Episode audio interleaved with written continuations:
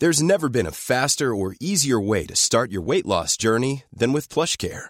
PlushCare accepts most insurance plans and gives you online access to board-certified physicians who can prescribe FDA-approved weight loss medications like Wegovy and Zepbound for those who qualify. Take charge of your health and speak with a board-certified physician about a weight loss plan that's right for you. Get started today at plushcare.com slash weight loss. That's plushcare.com slash weight loss. plushcare.com slash weight loss. This is Paige, the co-host of Giggly Squad, and I want to tell you about a company that I've been loving, Olive and June. Olive and June gives you everything that you need for a salon quality manicure in one box. And if you break it down, it really comes out to $2 a manicure, which is absolutely insane. It's also so easy to get salon worthy nails at home with Olive and June. The difference between how your nails used to look when you did them yourself and now with the Mani system is a complete game changer. The best thing about Olive and June too is it's a quick dry. Dries in about one minute, lasts for five days, and full coverage in up to one to two coats. Visit oliveandjune.com slash perfect Mani 20 for 20% off your first system. That's oliveandjune.com slash perfect Mani 20 for 20% off your first system. Which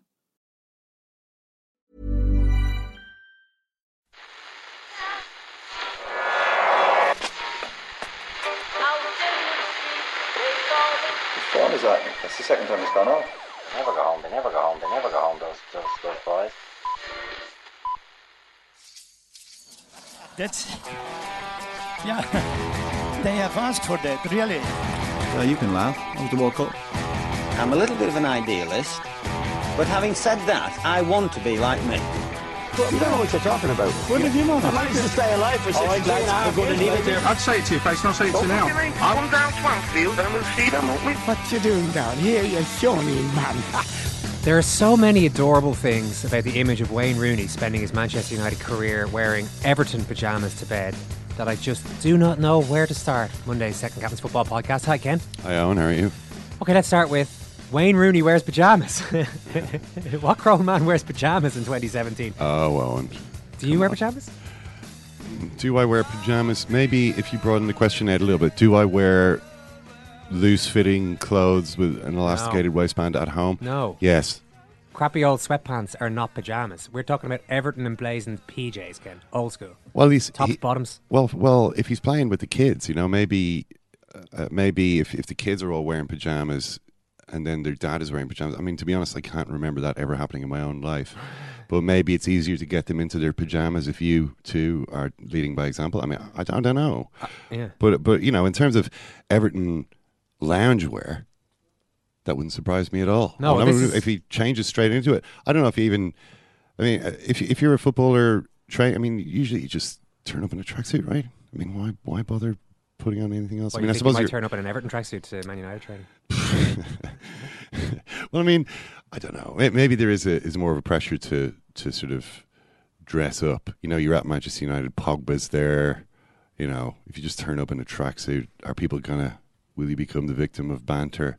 I don't know. I like the bit of subterfuge, though. Okay, I'm going to join one of the biggest teams in the world. I'll win the Champions League and a ton of Premier League titles, make loads of money, become the club's record goal scorer. I'm still an Everton fan, though. Yeah. Still an Everton fan. Well, they're all Everton fans, aren't they? Apart from Jamie Carragher, he switched. Which mean they're all, all, all what? All who? Uh, all the great footballers from Liverpool. Are, are Everton fans? Pretty much. you know, um, Rooney, obviously, uh, a bunch of the Everton. I mean, I'm not sure. uh, Were there Everton players who are actually Liverpool fans? I'm sure there There's are, Plenty the other way. might be kept pretty quiet Fowler, Fowler, Carragher, Owen, McManaman, all Everton fans. Um, Gerrard obviously was in that Everton shirt, but just you know, he, it seems he might have been stitched up by his uncle. Um, uh, Rooney, I don't think there's ever been any any doubt about. It's a pretty hardcore love of football, though. That's the biggest. That's my biggest takeaway from this. We spend most of our time hearing about how football is just a business, quite a nasty one at that. It's nice to hear one of the sport's biggest names still has a enough of a childlike love of the game, game that he wears Everton pajamas to bed. Yeah, well, he, he- yeah, but uh, I mean, on the one hand, wears Everton pajamas. On the other, left Everton in in 2004, 2004, I guess. I mean, what if he'd allowed himself to stay at Everton to indulge his his passion for the club instead of allowing himself to be controlled by money? That would have been interesting if he'd stayed at Everton all along. Well, it would have been. He probably wouldn't have ended up winning the Champions League or the Europe, maybe the Europa League. Who knows? Yeah, I, I would say if Wayne Rooney had stayed at Everton, he would definitely have won a Europa League winner. Could well have. Yeah. Could well have done it. I mean, the whole history of the club would have been different. Um, but instead, it was more of a conventional story where the player joins a richer club and plays the best years of his career there. I mean, it's a, it reminds me a little bit of, of Robbie. I mean, Robbie Fowler went back to Liverpool, but that was maybe a little bit that was different anyway. I think he probably would have stayed if they hadn't wanted him to leave, and then he was. Then his problem getting back was, I'm not good enough to get back. Owen was trying to get back as well, and and they wouldn't have him back.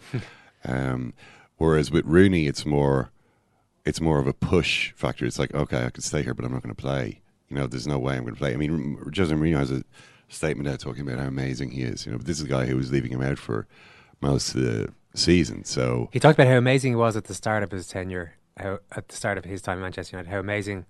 So, as in Jose Mourinho at the start of his time at Manchester United talked about how great Wayne Rooney was. Now talks about how great he is as he's leaving. Didn't play him an awful lot in between times. Certainly didn't make him a his linchpin. No, the statement is kind of like the Everton pajamas equivalent from Jose Mourinho. it's like, you know, what an amazing player. I'm going to be really, this club isn't going to be the same without him. Anyway, cheerio. Yeah. So that's. Come on uh, in, Lukaku. We'll get into that in a little more detail after I issue you with your weekly invite to come and join the rest of us on the World Service, the only place to go if you want to hear the most important issues facing the world in 2017, debated robustly. Here's Ken and author Angela Nagle on the latest political podcast. People share pictures of their children a lot online. Hmm. Now, this, I can absolutely see why they do that. Their children are, they think their children are beautiful. Yeah. And seeing pictures makes them happy and they want to make other people happy. So there's nothing, there's nothing bad about that. No, I love that. I'm very defensive of that. Oh, really? Okay. Yeah, yeah. Because I, it I really think- annoys me. Oh, I, I think it's sweet. yeah, no, it's, I, I find it it's it's sweet, yeah, but like you know, you can only eat a certain amount of sugar before you start to get sick. Sure, yeah, yeah. And Maybe I- not enough of my friends have had kids. It's rare enough still that it's like a, a novelty. Oh yeah, well wait, wait, just wait, give me a couple of years.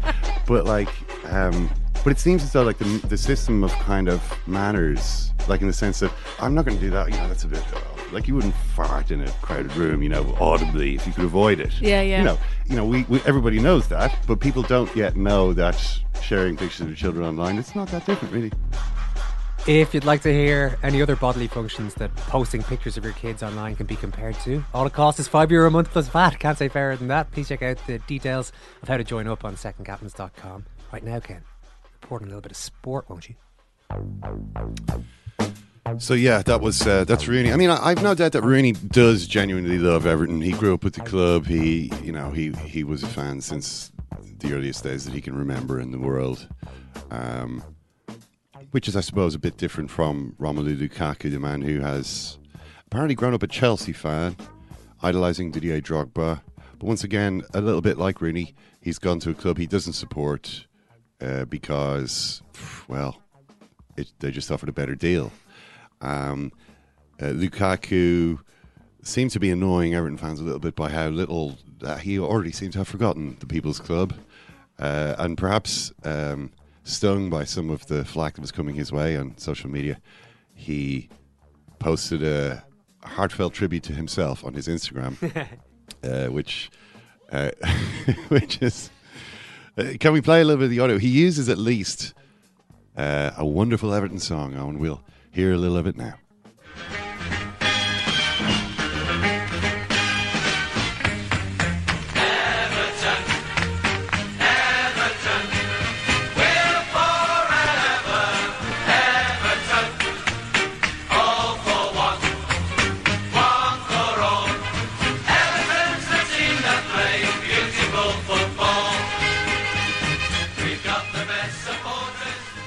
You're nodding your head.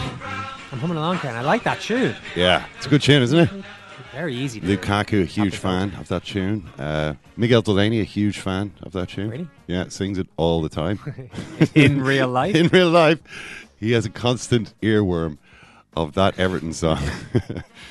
I, I fear I do now as well. yeah, no. Once you've heard it a couple of times, Owen, it's that, that is a difficult one to dislodge from your brain. It lays its eggs in there, And, I dare uh, you to hit that 15 second or 30 second back button on your podcast. Listen again.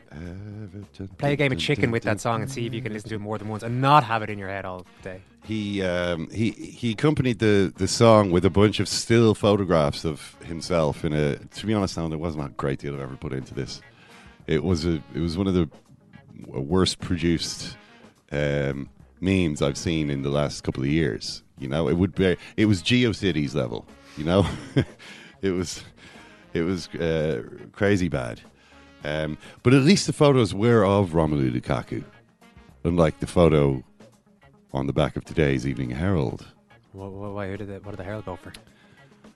Well, the Evening Herald uh, have got uh, a headline which is about Lukaku. It says Lukaku is ready for work, and a picture of a man staring intently, a man in a in a Manchester United Adidas top, staring in a, in a sort of businesslike manner at the camera.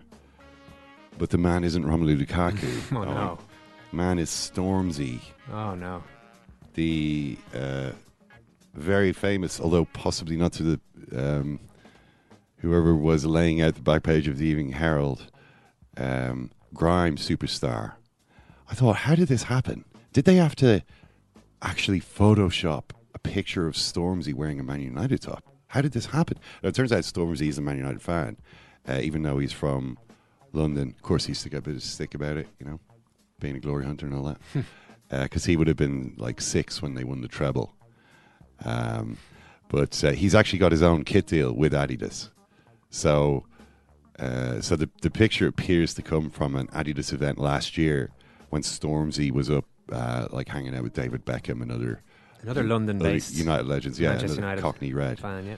So, um, so somehow or other, it's ended up there. Um, Stormzy unlikely to run the channels quite as effectively as Lukaku. uh, no, he. Uh, I read an interview with him from the Adidas event. Uh, he said he wasn't really very good at football. His interests lay in other areas. He did enjoy the game. He loved Manchester United, and it was just great to hang out with David Beckham. I was saying to him, "Hey Bex, like, what are you doing after this?" And he's like, "Just picking up the kids." So uh, He's so normal. He's so he's so normal. He just picks up his kids like other people. So uh, As long as he doesn't post pictures on Facebook.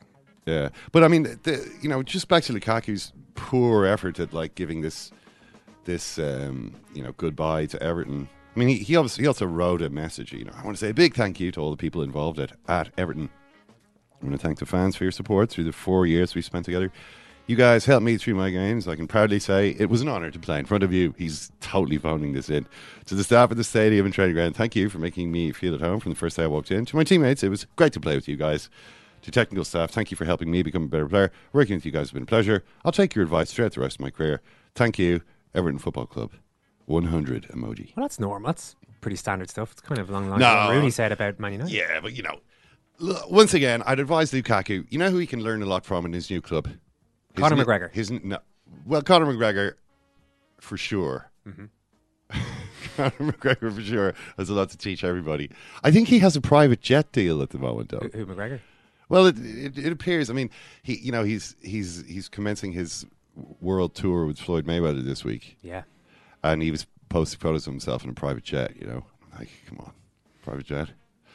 Well, Like, a lot of dates. They're doing Are we, daily are press serious? in the US. But then he then there's a photo of him with Dana White at like the the uh, airfield in in uh, wherever they are, wherever they've landed. To and Dana's you know oh he's he, I'm, my plane arrives and Dana's plane arrives. But they've also got the name of the private jet company in the tweet. So I'm thinking, mm, you know, if you are going to do a world tour, then I suppose a private jet sponsorship is uh, is a you know logical thing to to bring in. Um, but no, the the person. I mean, clearly Lukaku can learn a great deal from Conor McGregor, but I think the person he really needs to be looking at, who can learn from firsthand every day, is that man Ander Herrera. Owen. Ander Herrera, who was so overcome with emotion when Wayne Rooney left Manchester United, that he wrote simply on Twitter, "One day, at Wayne Rooney, I will be able to tell my grandchildren that I played with you."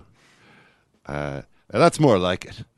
You know that that's real. That's real emotion. Not like thank you for helping me become a better player. Best wishes. You know Romelu Lukaku.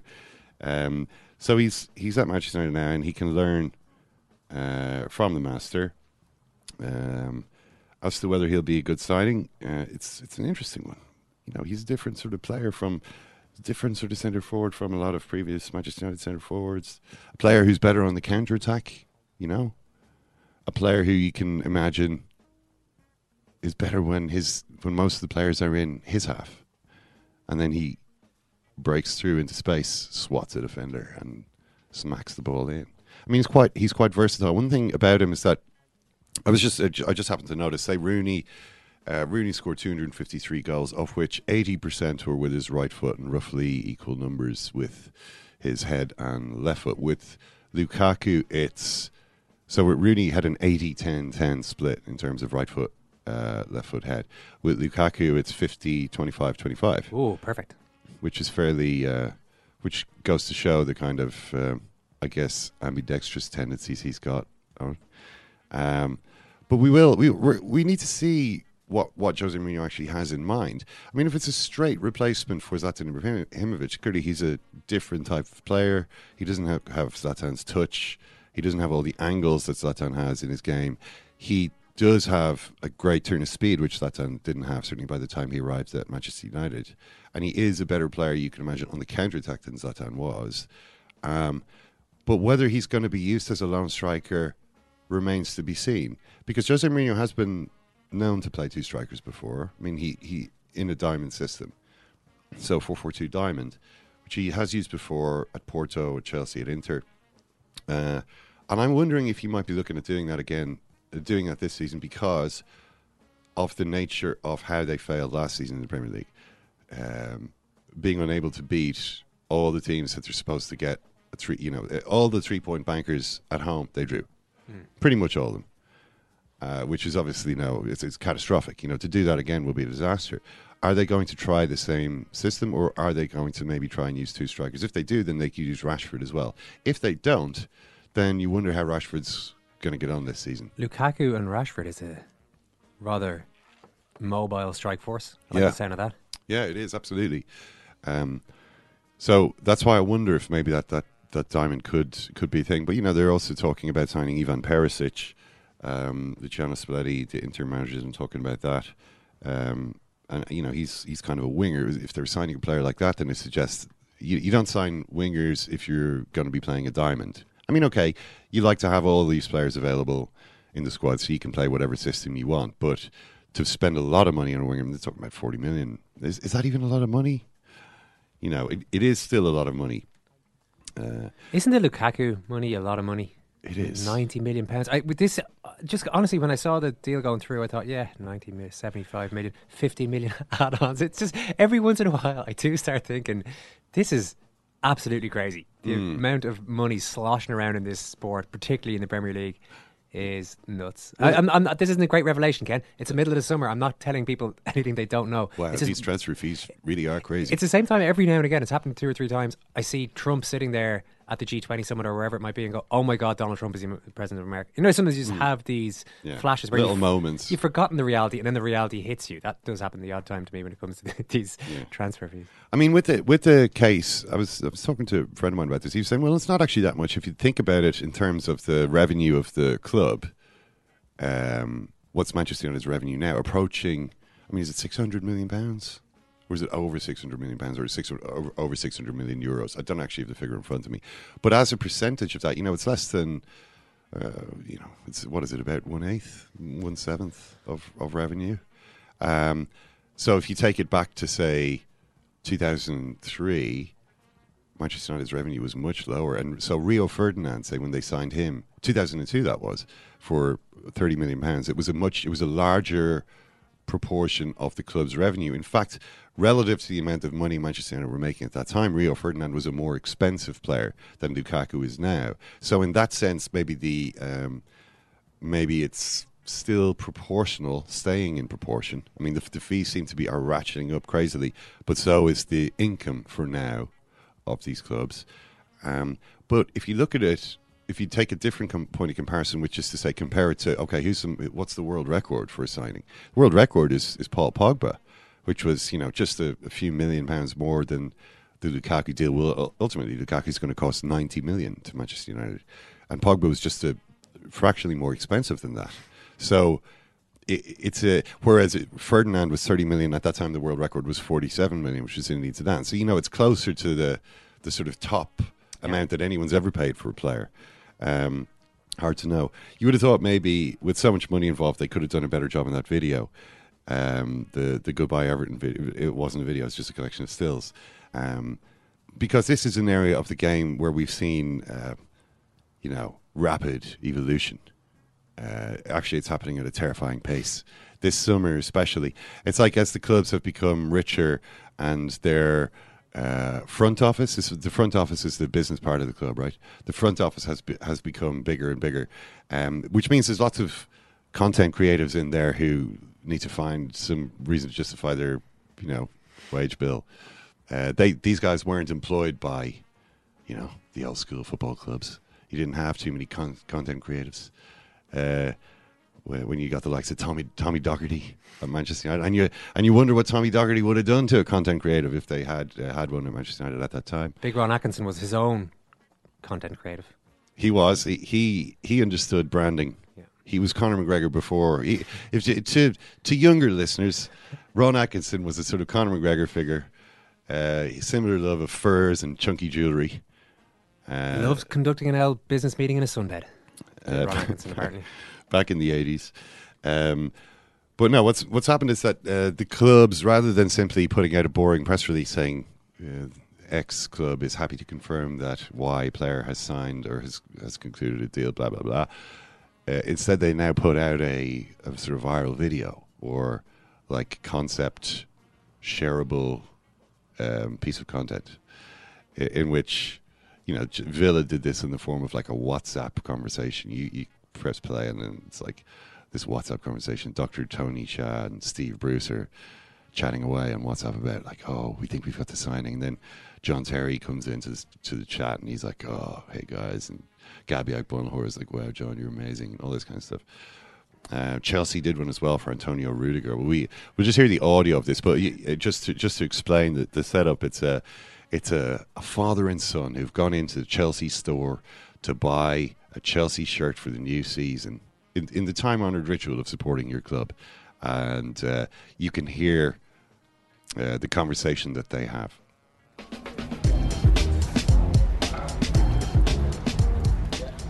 Right, son. What name do you want on the back then? I want Rudiger.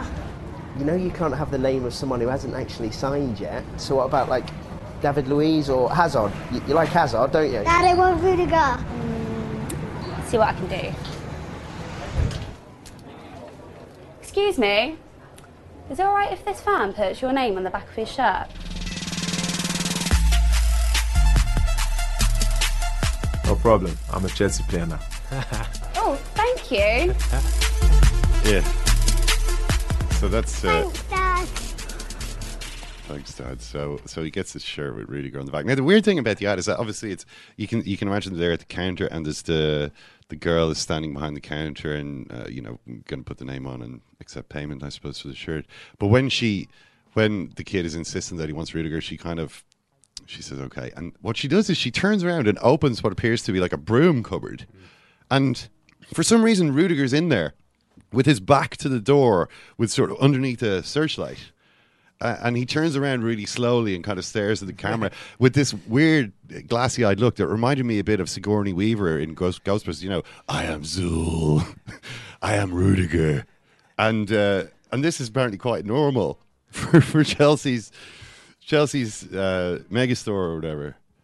This is just the scene that they filmed. So everybody has to do this now. It's just another way in which life has got worse. Uh, and the the uh, cl- all the players. It's not just. I mean, you saw. Did you see John Terry's video? His singing. No. Oh Christ, John Terry Oh no. singing "Stand by Me" in like the Villa canteen. Oh, is like his initiation song? Is that the idea? Yeah, and he sings "Stand by Me," and he loves himself so much. You can just see. You can see if you want to see an epic display of self love. Can he hold a note? Ah, not really. I mean, but Not But he, yeah. he sings enthusiastically. You know, I mean, he puts he puts a bit of oomph into it. You know what I mean? Which is really that's more than half the battle, surely. But um, everybody has to do these things. You can't just announce the signing. Uh, so I'm wondering what what is going to happen when Gle- uh, Glenn Whelan joins Aston Villa. Oh, Glenn Whelan's on the way to Villa. Well, Villa are sniffing around Glenn Whelan, Owen. Uh, Villa are on the hunt with Glenn Whelan in their sights. He is. Uh, uh, he's got one year left on his contract with Stoke. Villa appears. It appears they're going to offer more. Mark Hughes has been on the record about this, saying yeah, there there is interest, but he's he seems to be saying Villa need to up their bid from half a million. But assuming they manage to do that deal, how are they going to announce this deal? I can see a video of Gabby Agbonlahor into uh, the locker room, slings his stuff down on the ground, opens up his locker. Oh my God, it's a giant pig's head. What's going on? Oh, it's Glenn Whelan. Uh, Glenn Whelan famously was uh, framed, or or at least at least Glenn Whelan was believed by Kenwyn Jones to have been the Stoke City player who placed a pig's head. And I mean, when I say pig's head, I don't know where they found a pig's head this enormous.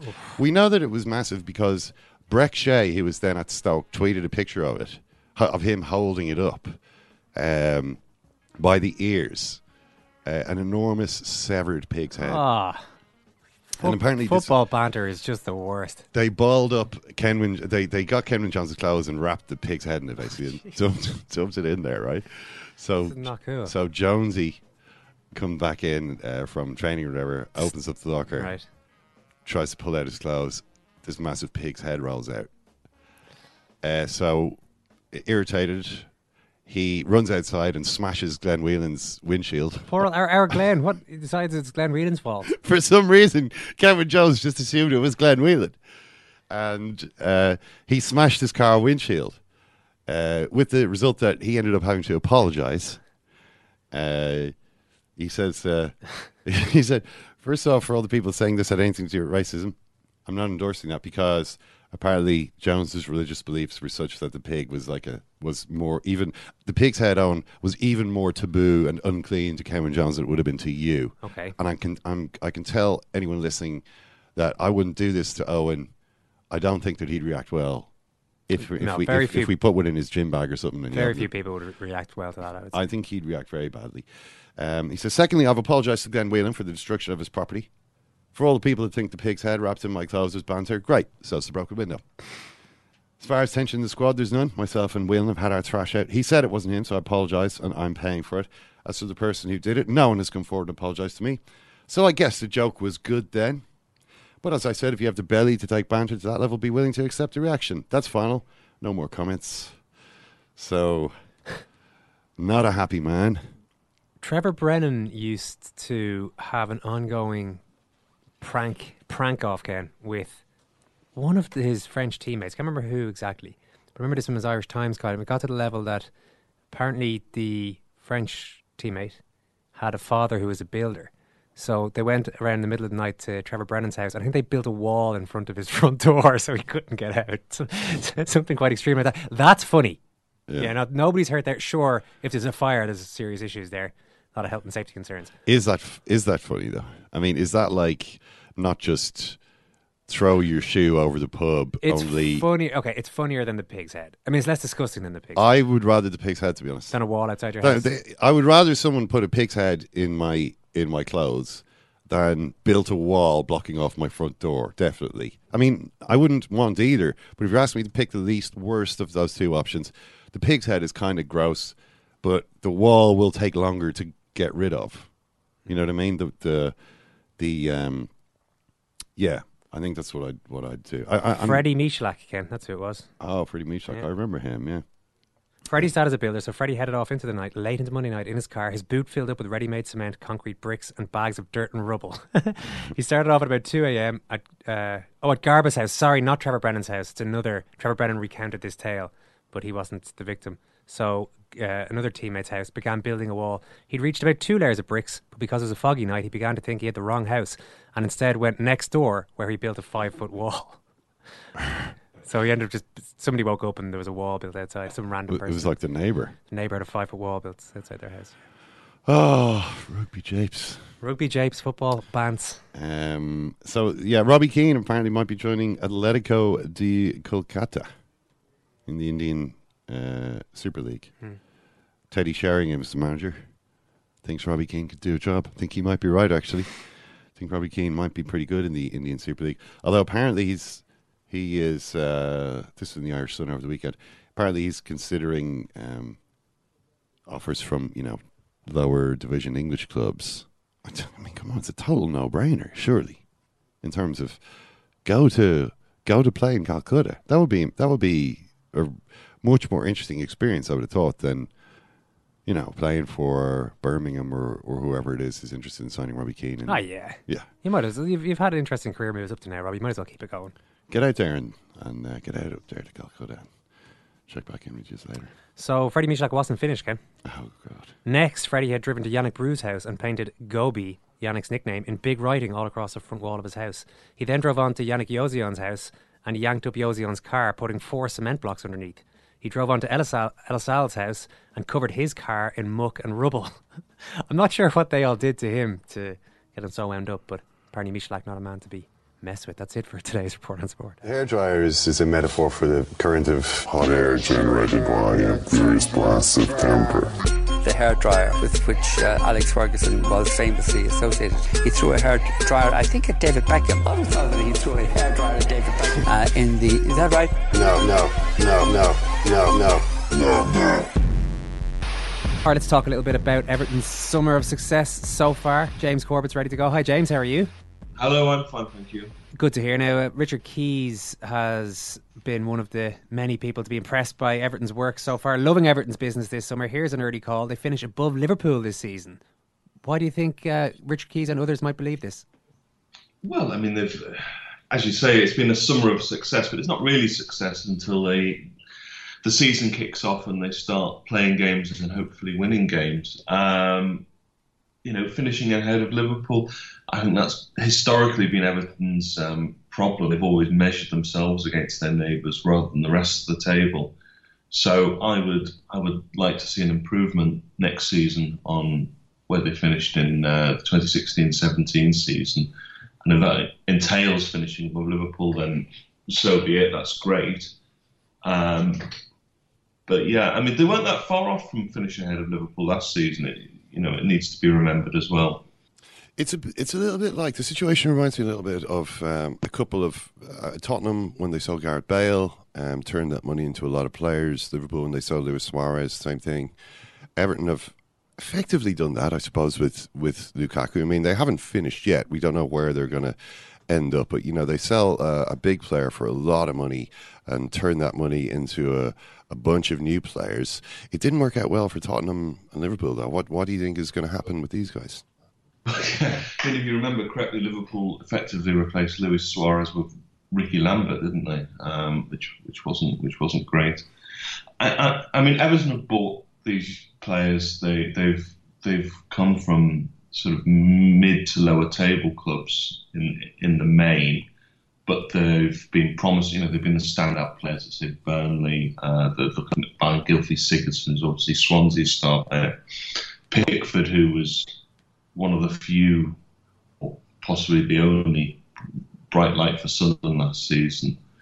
Whether they can, you know, kick on and move on, who really knows? I mean, they're buying potential at the moment. Um, you know, it might take more than a season for them to settle down. Um, yeah. But is the loss of Lukaku not not a real sort of hammer blow to the team? I mean, I'm I'm struck. I think this is quite an interesting transfer when you look at the fans on either side of it seem to be quite happy to be waving goodbye to the player who's joining the other club, and both teams seem pretty happy to be signing the player. So, I mean, everyone is happy with this deal in a way that usually doesn't usually happen. Who do you think is um, who do you think has misjudged the situation? Well, I, I, I, I don't want to support a club or write about a club that is always selling its best players, which which is what they've done yet again. Um, I think I think some of the ambivalence about Lukaku is um, from Everton supporters anyway is is down to the fact that he's never really done it in big games. And actually, I think if you took away his 26 league goals last season, um, from Everton's goals for column, it wouldn't have actually changed their place in the table because you know he had a tendency to score Um, like you know, he scored a hat trick against Bournemouth, but they won six two anyway. Um, you know, and he, he, he scored a lot of goals late on where they were already in winning positions. I don't think he's really covered himself in glory in terms of some of the semantics um, that have come out during his time at the club. He's been looking to move away for perhaps the last 15, 18 months, which again is is is you know adds adds, adds to this sort of sense of ambivalence about him leaving.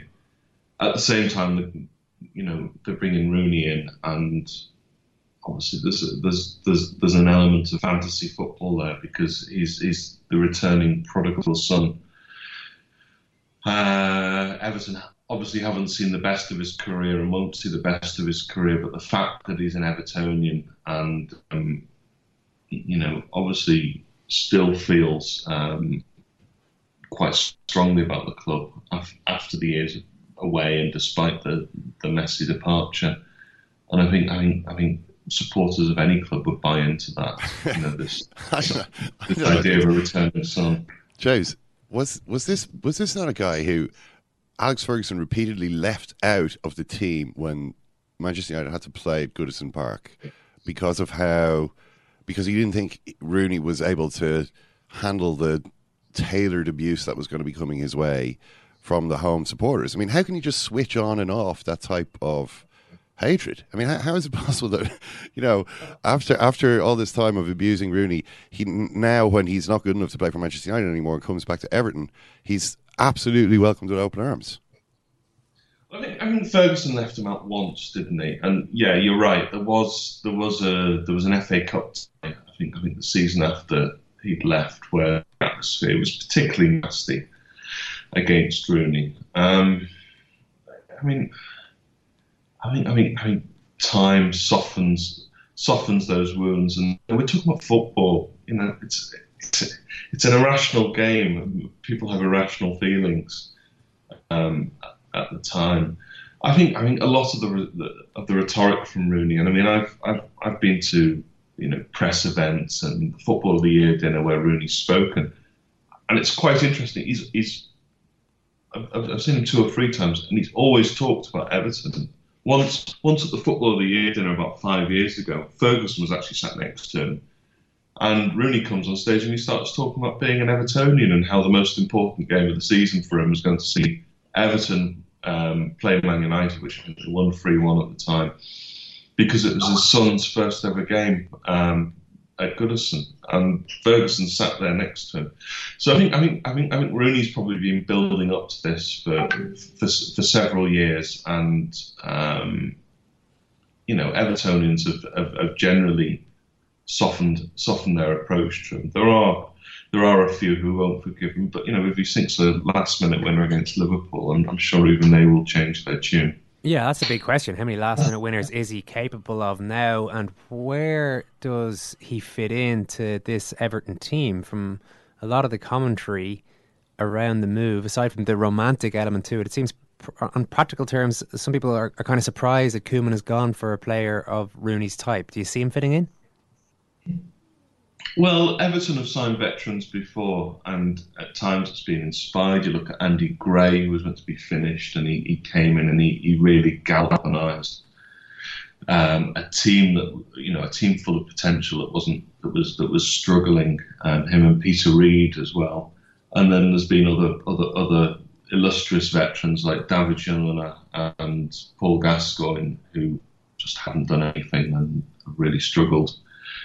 Uh, where will Rooney fit in? I think I think he's probably in better physical condition than than some of those players that I've mentioned. Um, if he's if he's if he's worked on his fitness and he's re-energized, then I think he could play um, an important role in, in, in bringing those players on, and maybe an important role on the pitch, maybe only in cameos. Um, who who can who can who can possibly say what effect he's going to have. I, I, I, I can't see him playing sort of 38 games next season. I think, I think it'll be um, a bit part role.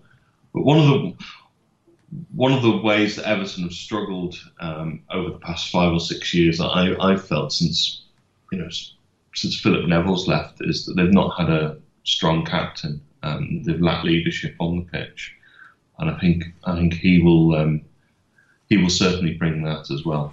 I wondered, um, James, if you think this really are, are we seeing uh, the birth of a new Everton here? They do have a new owner, Farhad Moshiri.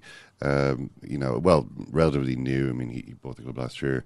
He he does have a lot of money, and they have spent a lot of money. I think it's around it's it's coming up on 170 million pounds since he took over the club. They obviously have sold John Stones and Rom, Romelu Lukaku, and that I guess covers a lot of that money. Do you do you see uh, Everton now as a team that is prepared to, um, you know, sort of sort of enter the, the transfer rat race a bit more than they've been prepared to before, or has Moshiri effectively just been kind of treading water? I mean, everyone's been making more money from TV, and he's he's sold a couple of big players. So, is is he is he sort of balancing the books, or is this a more ambitious Everton?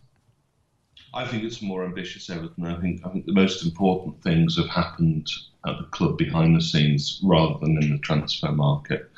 So, for instance, they brought in Steve Walsh from Leicester as the director of football. Steve Walsh, if you remember, was the guy responsible for bringing in Riyad Mahrez and Jamie Vardy, N'Golo Kante, and all those players that helped Leicester win the league.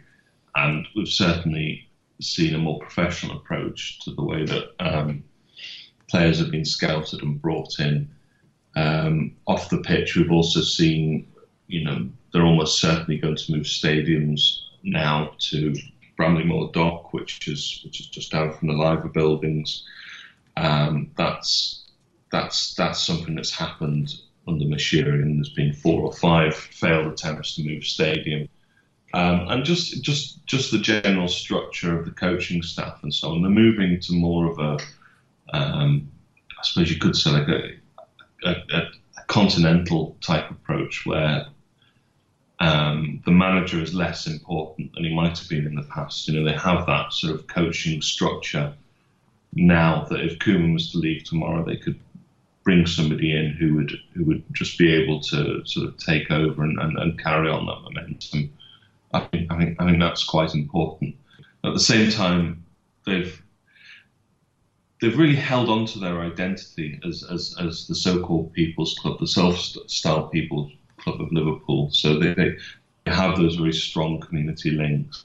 When they move out to Goodison Park, they're going to um, gift it to the city of Liverpool as, um, as, as, as, as, a place where they can build social housing and there'll community centre and so on. So they haven't lost sight of, of, of who they are. What I think, what I think the Rooney, the Rooney signing does is that for a generation or even a couple of generations of people who don't remember Everton winning trophies, it brings their, you know, it brings the club back to the front of their minds. And you know, it's 22 years since they last won won a trophy. So you know, realistically, you got to be over the age of 30 to remember that. Um, but you know, the Premier League is such a global product now, and Everton have a global player in terms of Rooney um, up front for them. Absolutely, James. Great to talk to you. Thanks a million. Okay, cheers. I knew the place. Clough, as he calls me Revie, didn't know them. He said to me, What can you do that the boss hasn't done? You, the boss. And I said, I want to win the league, but I want to win it better.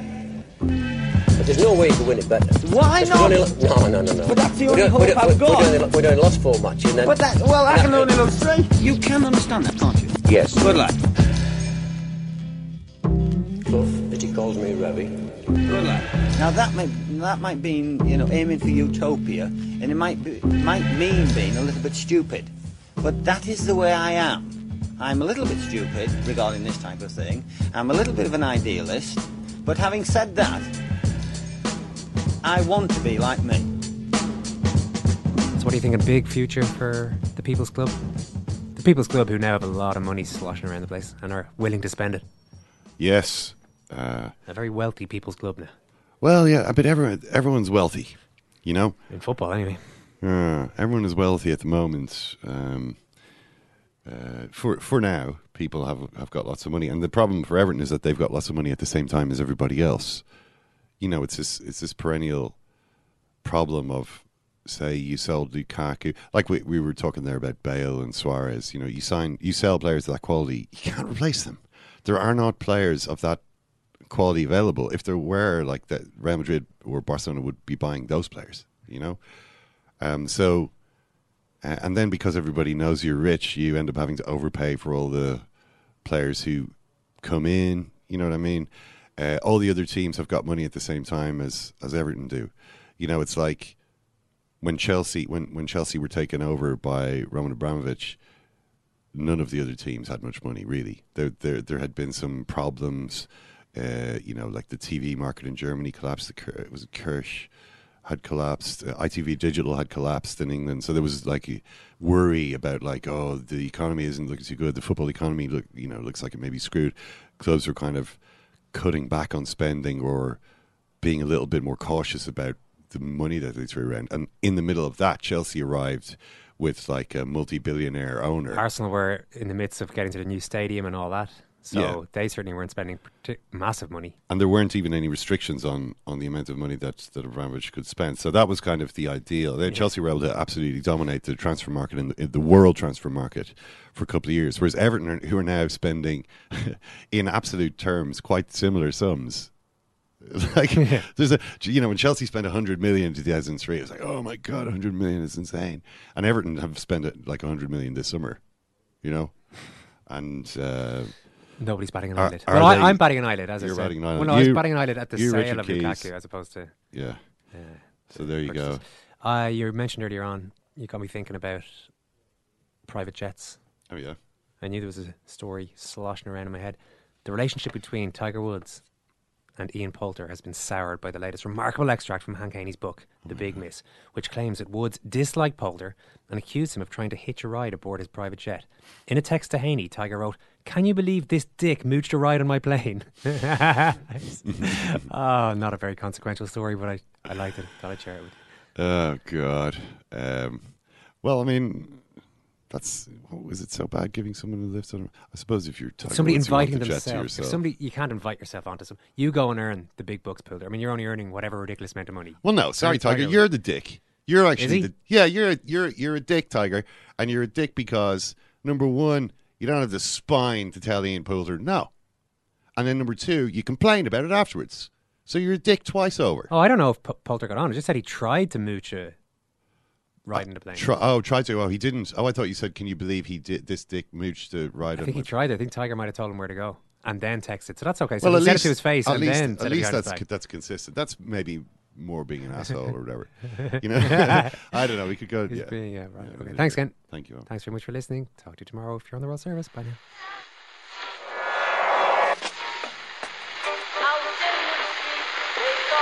Whose phone is that? That's the second time it's gone off. They never go home, they never go home, they never go home, those, those, those boys.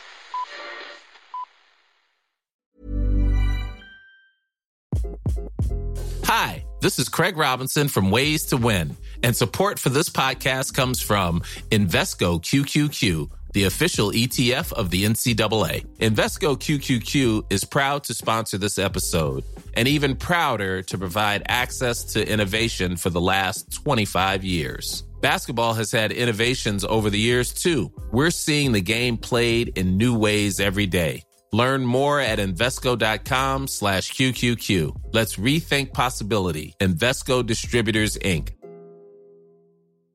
Mom deserves the best, and there's no better place to shop for Mother's Day than Whole Foods Market. They're your destination for unbeatable savings, from premium gifts to show-stopping flowers and irresistible desserts. Start by saving 33% with Prime on all body care and candles. Then get a 15-stem bunch of tulips for just $9.99 each with Prime. Round out Mom's menu with festive rosé, irresistible berry chantilly cake, and more special treats. Come celebrate Mother's Day at Whole Foods Market.